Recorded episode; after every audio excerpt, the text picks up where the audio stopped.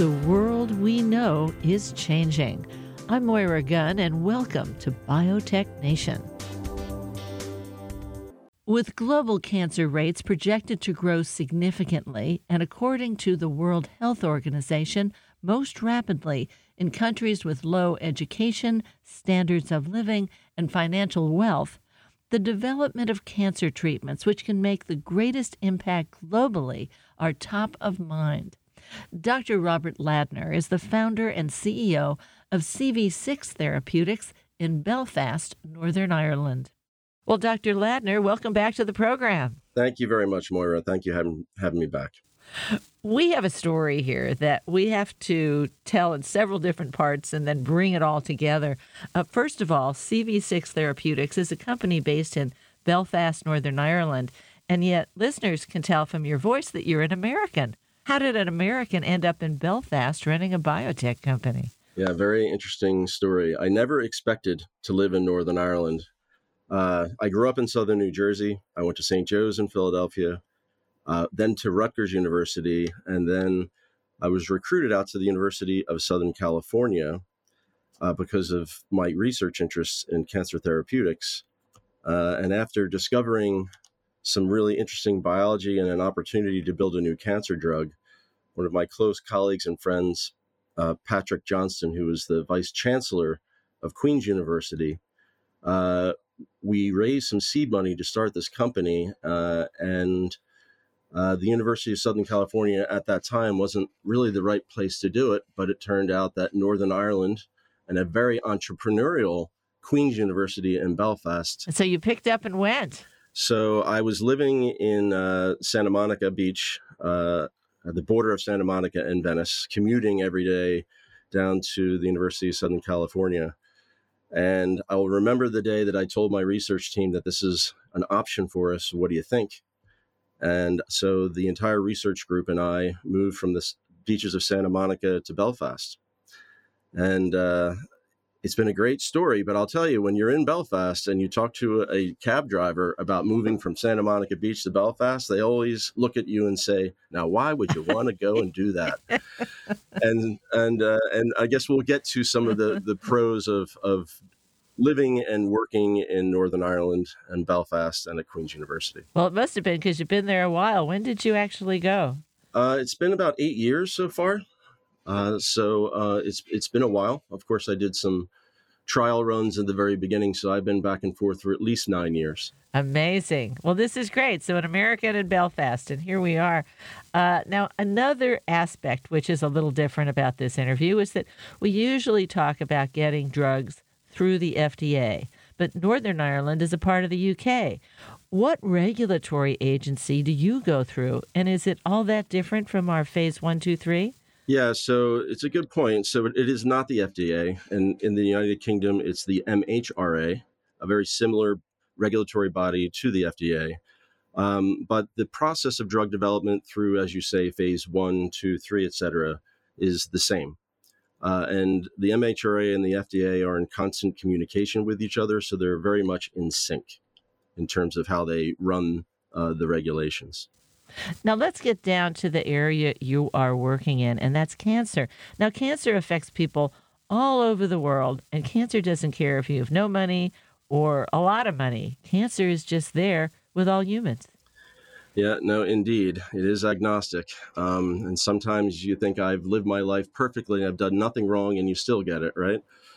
Uh, and the problem that we face uh, globally is that the cancer rates are increasing and so at least 30% increase in the next 15 to 20 years. And so uh, it's becoming more important now than ever to get options for cancer patients uh, that truly have global impact. Yeah, and so what I mean by uh, global impact is, uh, you know, we need not only precision medicines, targeted therapies uh, that are treating small patient populations very effectively, but we also need to look at drugs that impact much broader populations and indeed generics that have really strong utility in in different countries that might not have uh, the the resources to to go and use very expensive uh, new drugs that are being uh, approved.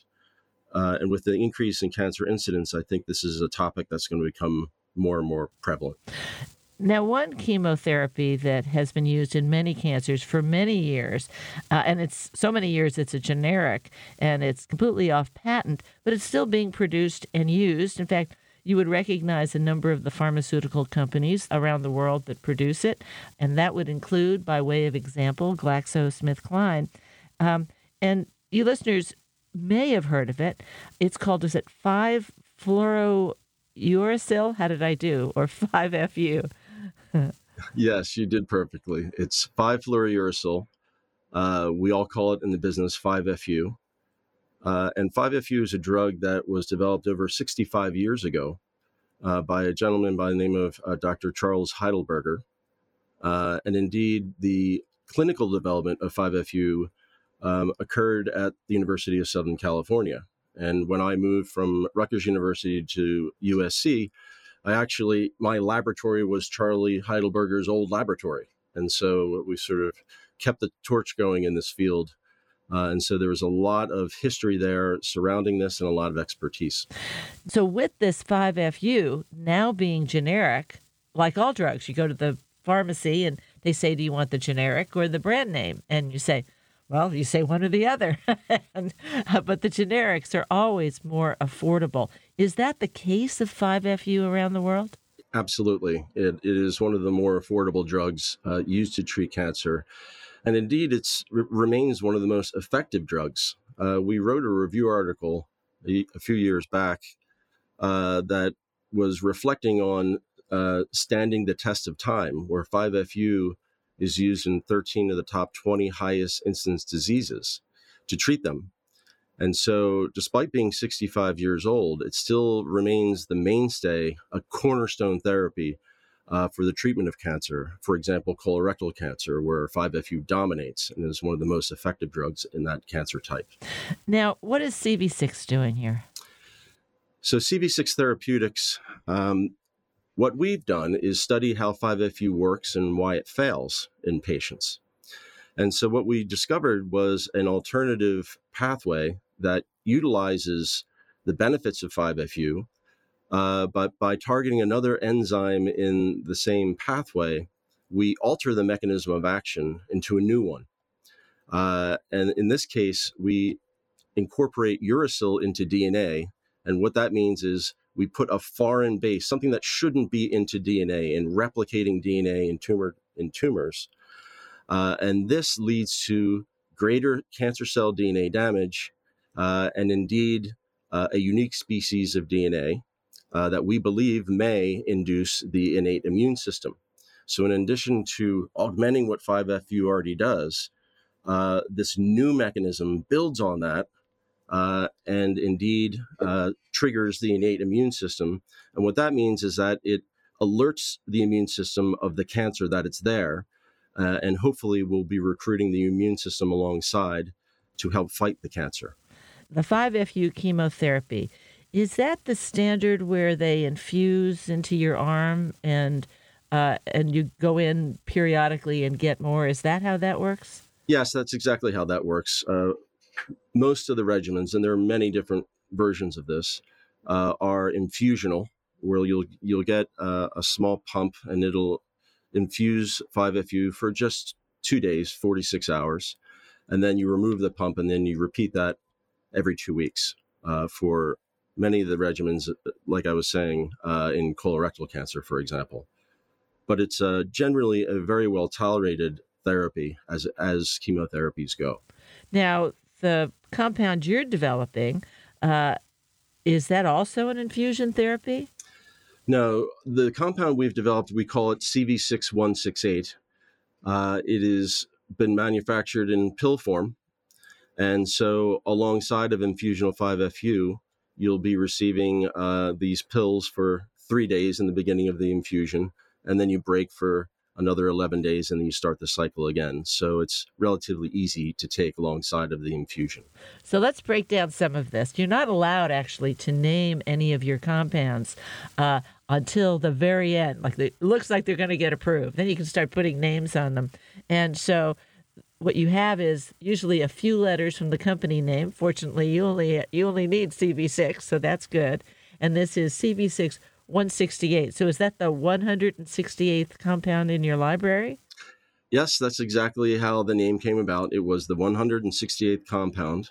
Uh, and we built more than 600 compounds, but it ended up that the 168 was the winner, uh, what we call our clinical candidate that will be moving forward with into the clinic.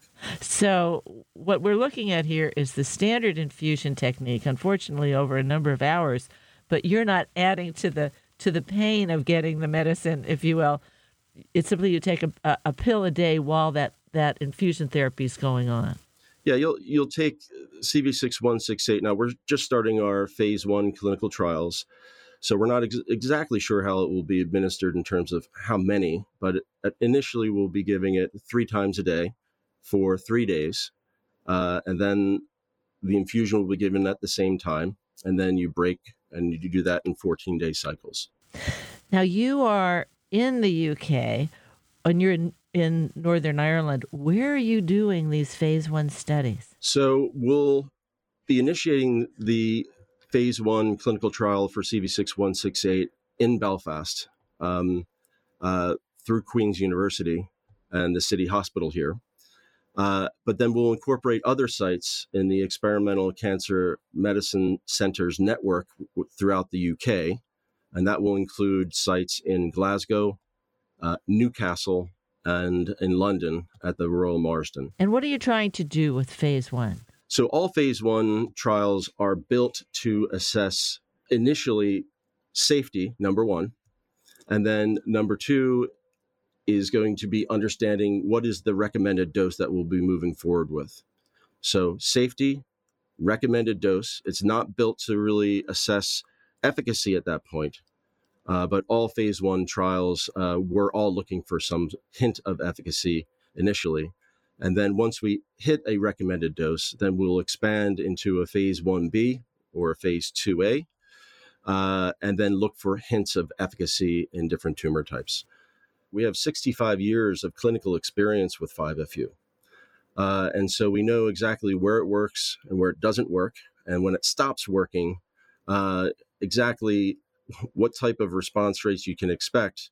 And we'll be comparing our clinical data to that historical information to assess how uh, how much better we're inducing um, the response to the cancer. And now I'm assuming you're going to go into a phase 1B. I know you just started at phase 1A. What does phase 1B look like? Yeah, we're still in discussion about that. And the phase 1B uh, trial design will be uh, informed by the phase 1A. But generally, what we'll do is take a couple different tumor types. The beauty of 5FU is that it's being used in different tumor types. So we're going to be looking initially at colorectal cancer, for example, where 5FU dominates. We'll also be looking in gastric cancer and perhaps another cancer where 5FU does not typically has not been typically used, like ovarian cancer, where we have a lot of preclinical data suggesting it may work in that setting. And so uh, it'll be somewhere between 50 and 150 patients in uh, a couple different disease settings because of this wide activity of 5FU. And we'll be looking for this novel and new mechanism of action that we're inducing with CV6168 and see how it plays out in uh, these different tumor types. Well, it's a relatively long road, but fortunately, you're working with a companion drug that is very, very, very well known. You are the companion to that drug, if you will and you're focusing there on on the the approval in the UK market. How do you go with an approval from the UK market? How do you go to the US, the EU, Japan, and all the other countries in the world? What does that look like? Yeah, so initially we'll be working within the UK, uh, and by the time we get to the phase 1B, we may choose to expand into Europe or the United States. And at that point, we will uh, submit regulatory documentation and get approval in those uh, different jurisdictions. Uh, but because the MHRA and the FDA work so closely together, that uh, this is a very typical approach by any pharmaceutical company uh, doing clinical trials internationally. So that's seamless. The one thing I did want to say is it is a major advantage that we're working in combination with 5FU. But the thing that's so critical to understand about CV6168 is that we're not making 5FU better. 5FU is actually driving this new pathway that CV6168 is accessing for the first time. And so it's a really interesting approach to perhaps accelerating uh, the adoption of uh, this approach, CV6168, in combination with 5FU across multiple different cancer types, because clinicians are very familiar with 5FU. It is one of their pillars. It's one of the pillars of oncology. It's it's their go-to for many disease types. So uh, one of our key um, scientific advisors, Dr. Ruth Plummer out of Newcastle, after looking at our clinical data, she stopped me and said, "Okay, Bob, that's enough. So you're telling me we're never going to use 5FU again without CV6168?" And I said, "Yeah, that's the idea." That's a good strategy. Got it. Got it. we just made a cornerstone better. Why would we go back? yeah. And so 5FU is used to, you know, to treat, and I'm going to try to use a pretty conservative number, greater than 6 million patients a year. It's probably much more than that. So the opportunity here is by understanding a drug that's been used for 65 years, altering its mechanism, but using that as a pathway to access a new therapeutic approach uh, we may very well be addressing a very large unmet need in large patient populations across different cancer types. And when I speak to clinical oncologists, that's a natural for them. That is not a hard sell. And so uh, this does represent a very interesting opportunity. Of course, we have to do the trial and we have to see if this hypothesis works, but that's why we're doing what we're doing. Now, uh, I think what's also interesting is the fact that it's a pill. It's not another infusion. You're not combining any of that. Easy manufacturing, easy to take, easy to distribute. You can't overlook that. No, that's that was certainly part of uh, our approach when we were designing this uh, drug. It's a small molecule, as you said. It is the manufacturing is uh, very straightforward and can be done at scale. And so the hope is that if we do see signals early in a few different cancer types, that will we will our partners will expand into many cancer types all at once, uh, and really test the the concept of this working just like 5FU does across many major cancer types. And think colorectal cancer, gastric cancer, breast cancer, lung cancer all of those diseases at some point in time, many of those patients will receive a drug, either 5FU or a drug uh, like 5FU, um, in the course of their treatment. What's also fascinating to me is you keep talking about getting this pill, getting this treatment, CV6 168, good old 168. I've got it in, in my brain here now. Um, you keep saying you, you wanted to get it everywhere in the world. Frankly, the unspoken uh, subtext of many people I speak to is they're like, we want to get it in the U.S. market, which pays pays a lot of money. We want to get it in the EU, pays a lot of money. You keep talking about getting it to the world. What are you thinking there? Well, I think it's it's a strategy that is uh, it's not absolutely unique, but it certainly has an advantage that because we're addressing such a large market, uh, that the pricing on this it won't be determined by myself, but it certainly opens up the opportunity for uh, different pricing structure in different parts of the world, because we're not treating uh, just 20,000 patients with a highly targeted drug. Now, those highly targeted drugs for those 20,000 patients that uh, it's applicable to, that's the most important drug in the world. And I mean, no disrespect to that. But this is a strategy in, in which, uh, first of all, it will we are looking to the US, absolutely.